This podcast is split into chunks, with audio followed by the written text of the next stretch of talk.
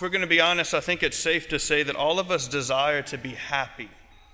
All of us want happiness. We want fulfillment. We want peace. We want all of these things out in the world that we think in life brings us happiness. That's why it's so jarring when a priest gets up at the pulpit and he says, The Lord does not want you to be happy.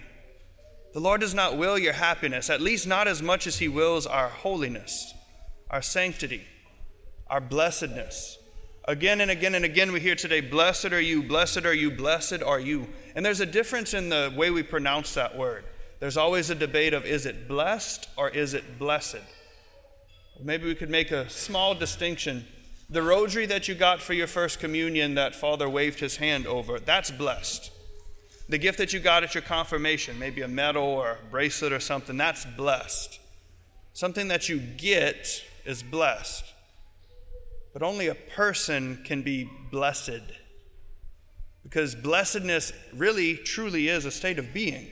It's this ongoing formation within our hearts that make us out to be the sanctified people that the Lord wants us to be. Think about it. We have the Blessed Mother.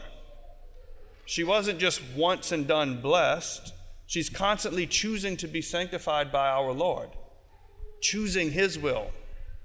We have the most blessed sacrament because it's not a thing that we hold up or a thing that we receive in communion, but a person, the fullness of God Himself, Jesus Christ. The Lord wills for us to be blessed. But that's so hard, so hard out in the world today because we focus too much on what is forbidden of us, what we're not allowed to have, what we're not allowed to do, what we are told if you want to be holy, if you want to receive grace, if you want this, that, or the other thing, choose against these particular things and choose God instead. No wonder we are going to be unhappy when we only see it that way. God is this big meanie sitting up in the sky telling us what we cannot do, what we cannot have, what He does not want us to participate in. But what if we start to change the way we see the way we live our lives and focus not so much on what's forbidden, not so much on what the Lord invites us out of, but what He invites us to, what He calls us to, what He offers us, what is being asked of us? For example, a priest is going to be very unhappy if he only focuses on, I can't have a wife, I can't have children, I can't do this, that, or the other thing. To focus on the negative necessarily means that we're not focusing on the fact that we are called to sanctify, to participate in the very sacraments of the church, and to bring the Lord into the world. For those of you called to the sacrament of marriage, I said yes to this person at the altar, but I really wish I could have said yes to all those other people as well. What life is the Lord choosing to bring through that marriage? What life is He inviting you to participate into? We focus too much on what we don't have, and it blinds us to what we are given freely as a gift for our sanctification and our blessedness. There's an older translation of this particular gospel passage where they use the word happy. And to me, that makes no sense. Happy are those who mourn, happy are the meek, happy are those who are hungry and thirsty, happy are those who do all of these different things and get persecuted. I don't know about you, but I've never seen someone who's dying of hunger or thirst who is happy about it. I've never seen someone mourning who is happy about it. The Lord does not will for us to be happy more than He wills for us to be holy.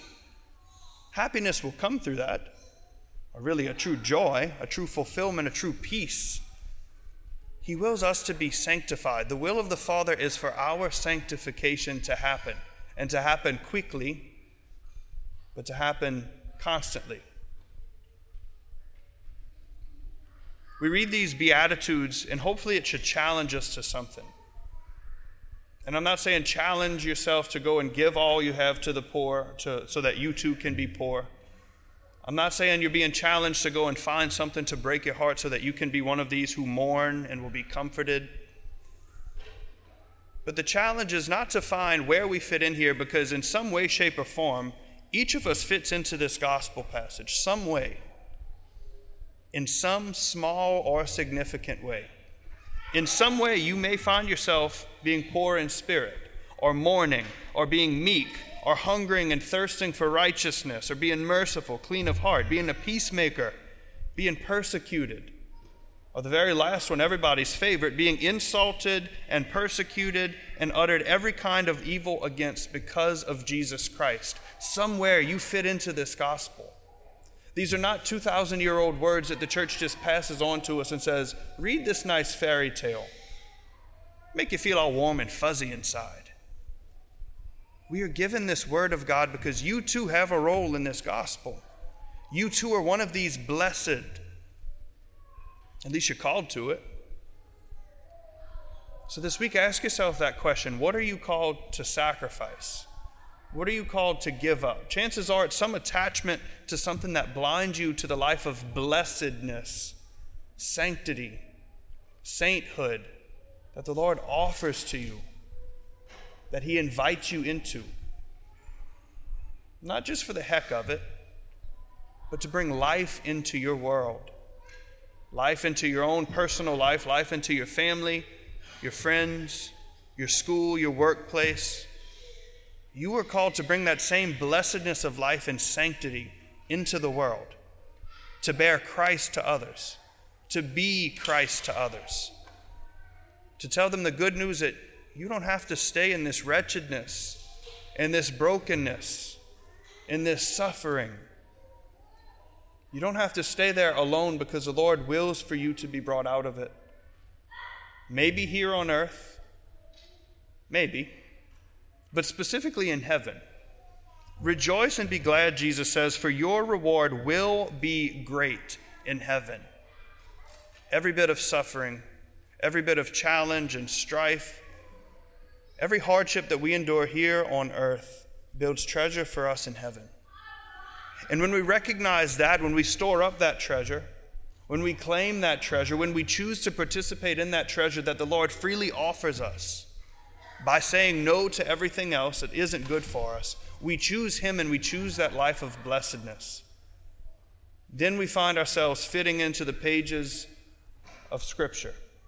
Then we find ourselves like the disciples, seated around Jesus, listening to His words and hearing Him, internalizing what He says, learning and knowing and professing and sharing the truth that is what a life of blessedness is all about.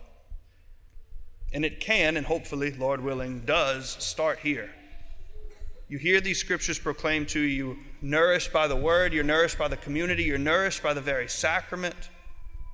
Not to keep him here, but to be blessed, to be converted, to be changed, healed, and to bring him out into the world. Wherever you fit into this gospel, wherever you fit into the pages of Scripture, you are there, and so is the Lord with you. Focus not so much on what you give up, what is forbidden, what you're asked to sacrifice. Focus more on what's given, what's being asked of you. Focus on what brings you life. When you see that, that true life, that eternal life, that fullness of life, that joyful life, that holy life, then and only then are the words of Jesus Christ going to make sense to you. When he looks at you with all admiration, all love, all mercy and gentleness into your very heart, and he says, My child, my beloved, my chosen one, blessed, blessed are you. Thank you for listening. The ministry here at CTK is made possible through our generous donors and golden givers. If you would like to learn more or partner with Christ the King on LSU's campus, please visit ctklsu.org.